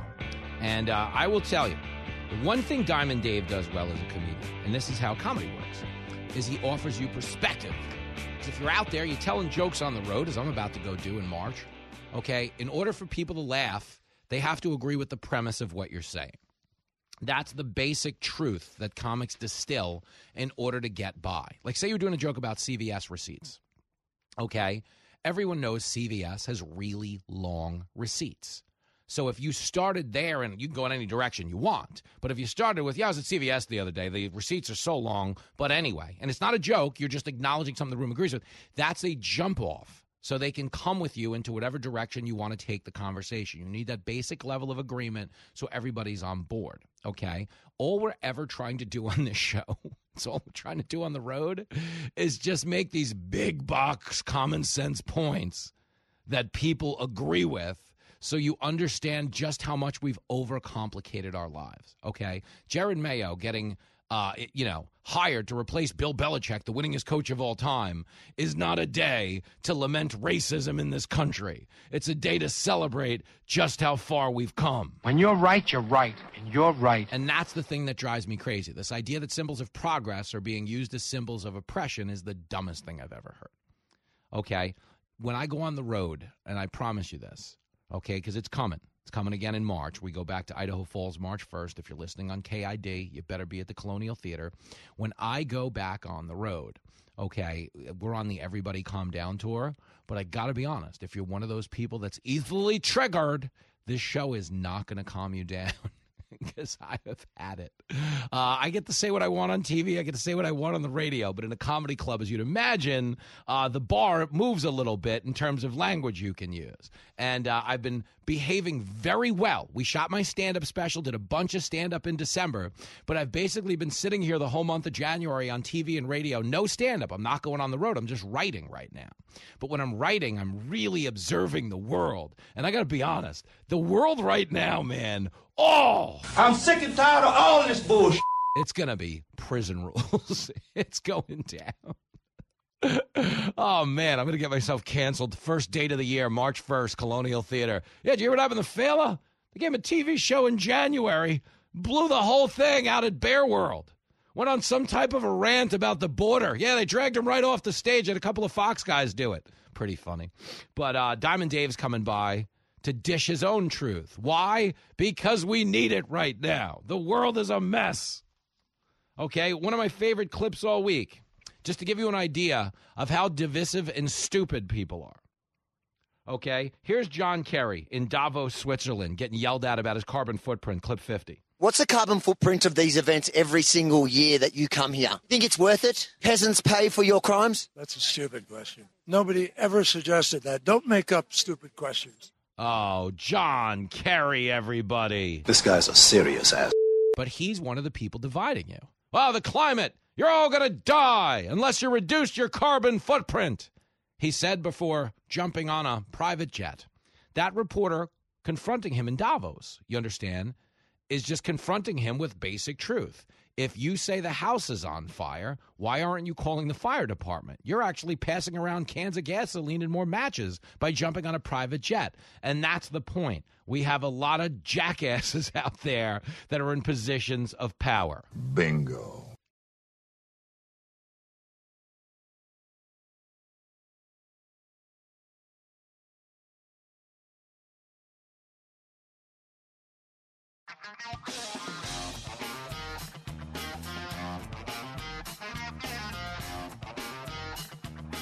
It's America's Life Coach. Fox Across America with Jimmy Failla. Oh, girl. We are back in action. Fired up on a Thursday. A triumphant return to the program for our next guest who carried Fox News Saturday night to number one in the ratings in its debut episode. I am talking about comedy bad girl Diamond Dave Landau. Hey, boo. Hey, Pookie. Look at us, number one. Number one, Dave Landau. Number one. Yeah, I'm really happy for you, man. That is incredible. Well, I'd like to think we earned it, except that they advertised this thing pretty much everywhere. Like it was like you know, I was walking past a triple homicide the other day on the subway. I saw a Fox marketing exec putting a logo for the show on one of the victims. I was like, all right, we're really committed to this thing. Holy hell! I kid. We're There's going. one guy just shaking hands with the cops. He's like, "Hi, from Fox." From Fox. We got a we got a show debuting this Saturday night, uh, ten o'clock. Hook it up. I just wanted to say our logo's red, a lot like what's what's puddling on the ground there. All right, thanks. All right, good, good to meet you, man. We'll tune in. We'll give it a go. At least set your DVR. It's the least we could do. So, uh, good things. And I, I wanted to uh, issue a formal apology on behalf of the show. Uh, people did obviously feel you were rightfully jobbed out of the yellow jacket.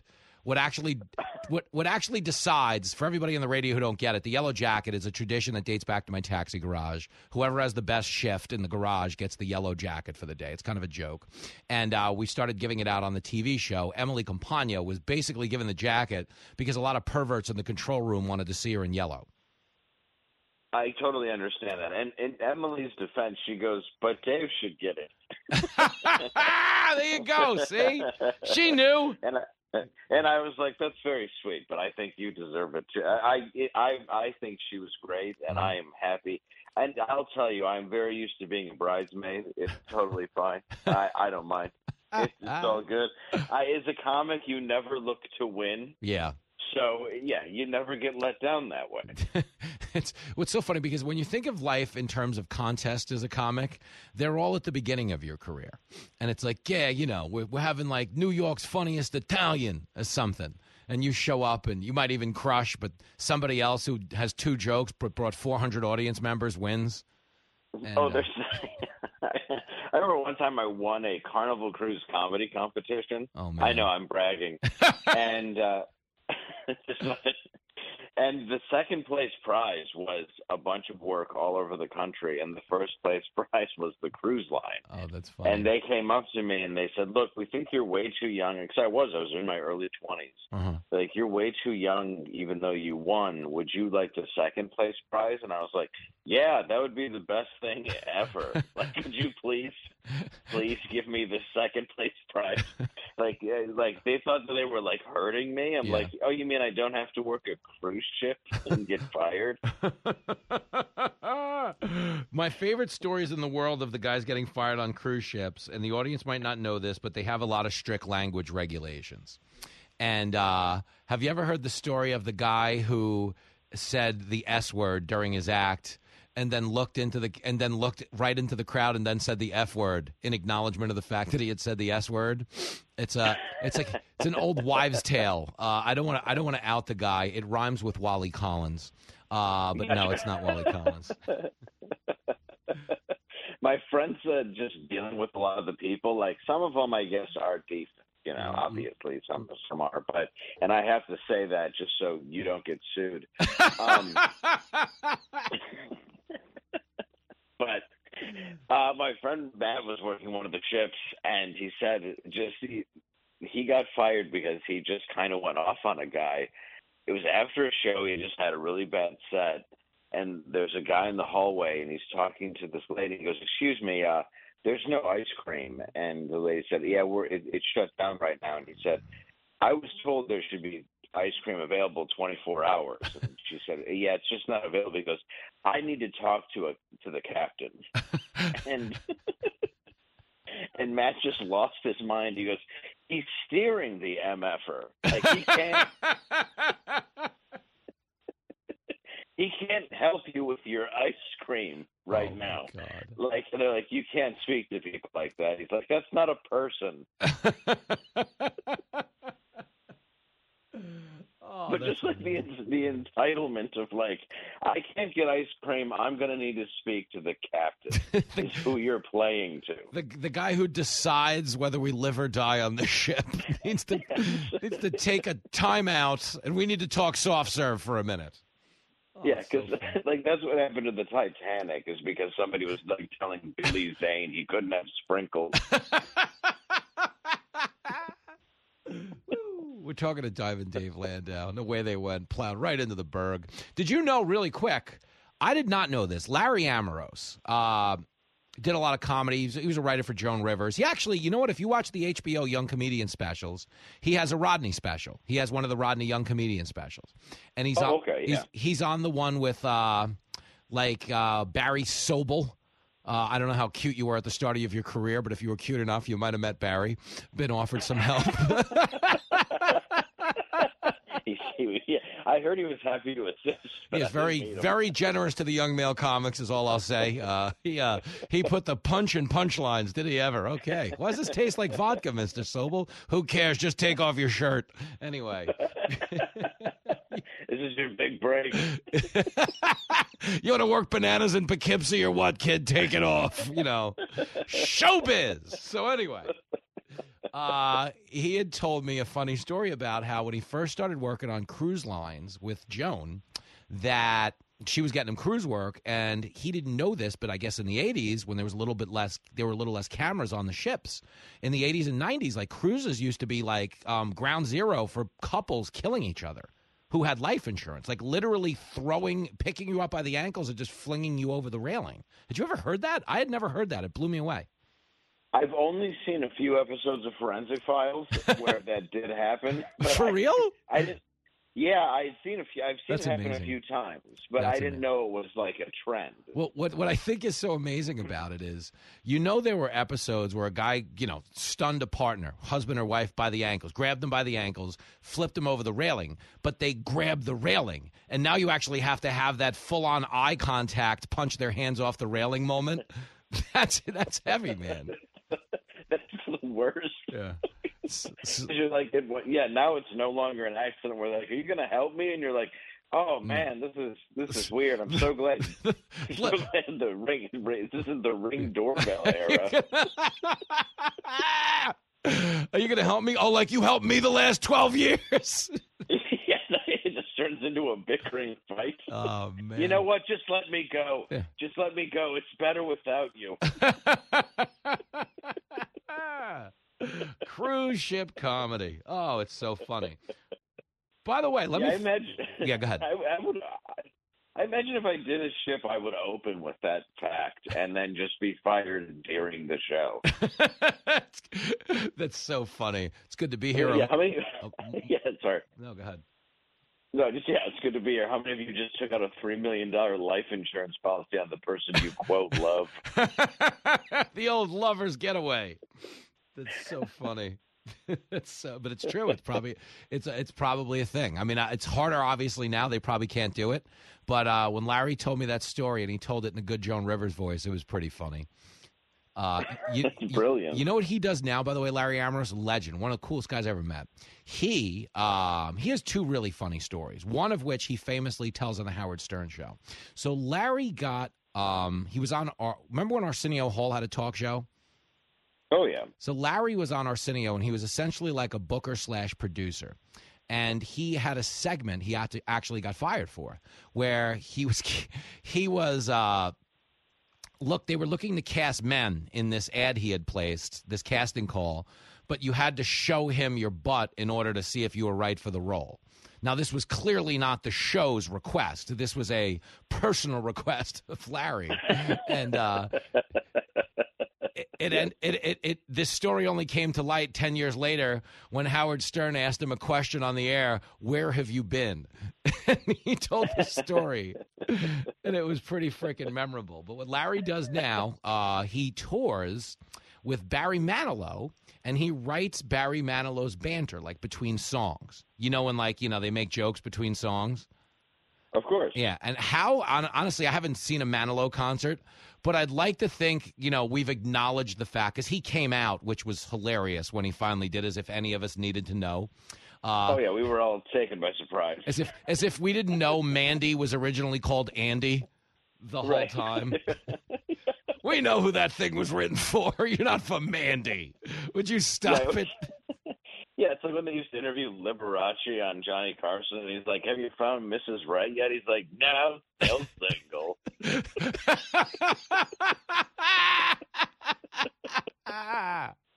He's like, yeah.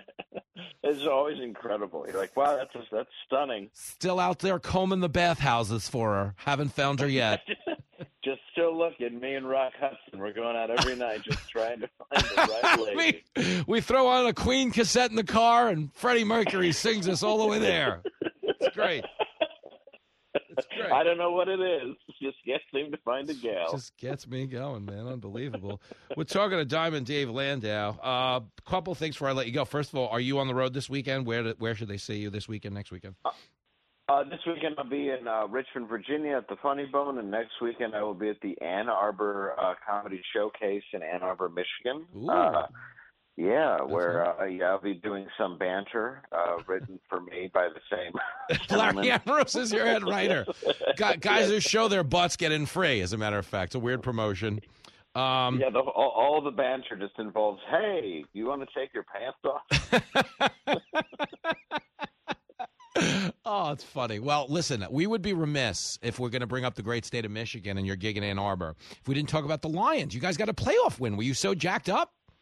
This is the best. My son is the same age I was the last time we won. Oh, that's hilarious. Eh, yeah, and it was uh, it's um, it's absolutely amazing for us. I, and it really is. It was great to see it. I can't. I. I. I it's amazing. Yeah. We. It's.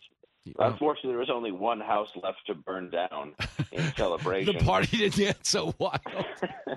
yeah, there wasn't really, there was we couldn't celebrate like the old days. Yeah. But it was really amazing, man. I mean, it's been 32 years, and I mean Barry Sanders was on the team at the time. Now he's 108. Yeah. but I, it, it's just nice to see that we're actually, you know, contenders again. Thanks, yep. and, and you, you know, thanks to our coaching. No, well, it's great though, and it is, and it is funny that uh, you're somebody on either end who could appreciate it. Because like if you were a fan when a team sucked, and that's like, and and they suck, like that's how bad the Lions were. Like Barry Sanders literally looked at the franchise and was like, "I'm not going to be crippled in old age because of this organization," and quit. Oh no! yeah, he just left for London, and he was a guy he never cared about stats, even with the Heisman, which yep. is the best guy to get to be on the Lions. Because yeah. it's like, well, good news, you're not going to get a lot of them. oh, but it's great. But we'll be rooting hard. Uh, I don't, you know, I don't have a dog in this fight um, the rest of the way. So you know, you find good teams to root for. I'd love to see the Lions win. I'd love to see the Buffalo Bills win because they have good fans. They've never won. And uh, what's funny right. is like the Bills fans don't destroy the town; they destroy themselves. Have you seen like they break right. the tables and the you know they're beating the hell out of each other? It's funny. Oh, absolutely. Yeah, the, back when we had the Silverdome uh, in in Detroit, it was a lot of in the stands fighting Mhm. more than uh, the city because that was in the in Pontiac. But yeah, once we moved to the city, it was different. But yeah, we definitely used to beat the hell out of each other back in the day. Oh. So that was Oh, yeah. Now the Bills have taken that for us. Yeah, they took it from you. The Bills, the Bills, the Eagles. Old Yankee Stadium in the '80s, you could rent a cop's gun for one inning, no question asked. You just had to have it back by the third out. they didn't even need a good excuse. You know, just reasonable. It was cash, and as long as you had it, don't make me come looking for you, and that was it. You were Yeah. good to go. So yeah, sports have come a long way. It's a little slightly more homogenized now, but uh, we will be rooting for you this weekend. Thank you, my friend. I appreciate it. Good that. luck, Snookums. We'll see you back on the TV soon. All right, baby. There he goes, Dave Landau, best of the best. See him this weekend at the Richmond, uh, the Funny Bone in Richmond, Virginia. It's a great club. And then he's out in Ann Arbor, Michigan the following weekend, Tudor Dixon territory. Ann Arbor, my goodness gracious, that's Michigan Wolverine territory. Landau just lost the Jenny Failla vote, uh, but he was never going to get it because he's white. Back after this. The critics have spoken. It's a mess. It's a mess. This is Fox Across America.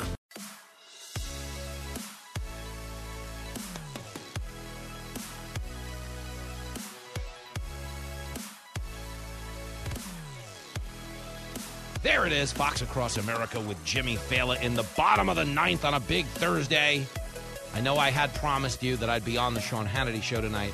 I will not be there. I'm appearing on Hannity tomorrow. If you missed the announcement, I'm on a Friday night Hannity because they bumped me tonight for some lowlife named Donald Trump. This guy will say anything. I'm kidding. Uh, the Trumpster.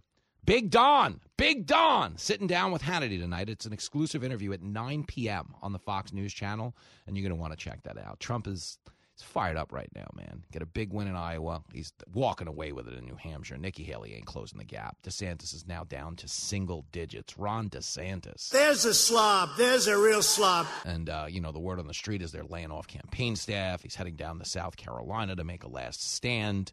Uh, I would imagine DeSantis resigns after South Carolina. But one way or the other, it'll be interesting to see what Trump does tonight because he did strike a conciliatory tone after winning Iowa. He didn't trash DeSantis. He didn't trash Nikki per se.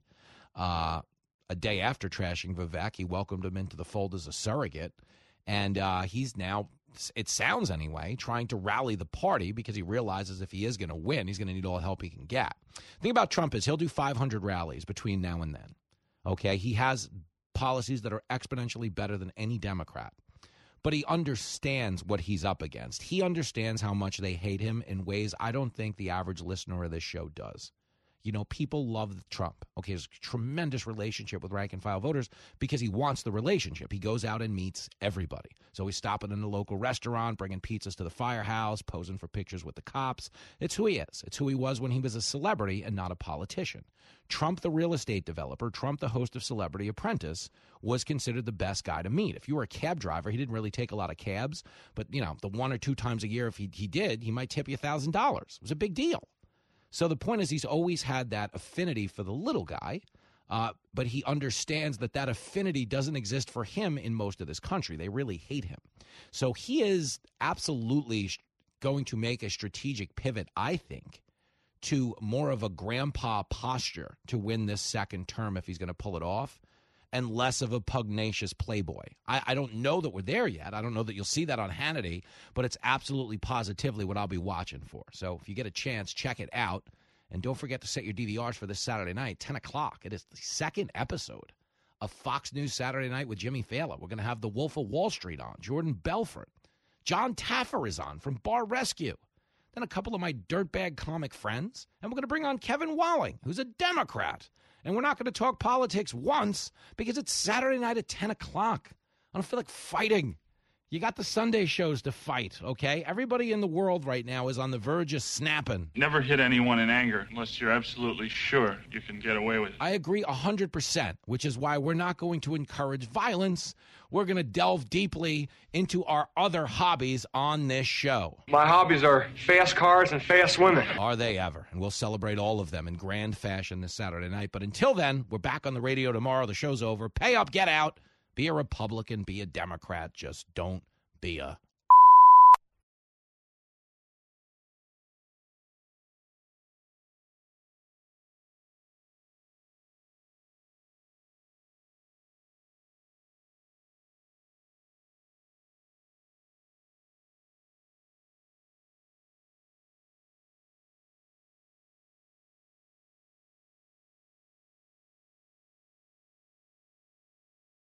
from the Fox News Podcasts Network. I'm Ben Domenech, Fox News contributor and editor of the Transom.com daily newsletter, and I'm inviting you to join a conversation every week. It's the Ben Domenech Podcast. Subscribe and listen now by going to FoxNewsPodcasts.com. Listen to the show ad free on Fox News Podcast Plus, on Apple Podcast, Amazon Music with your Prime membership, or subscribe wherever you get your podcasts.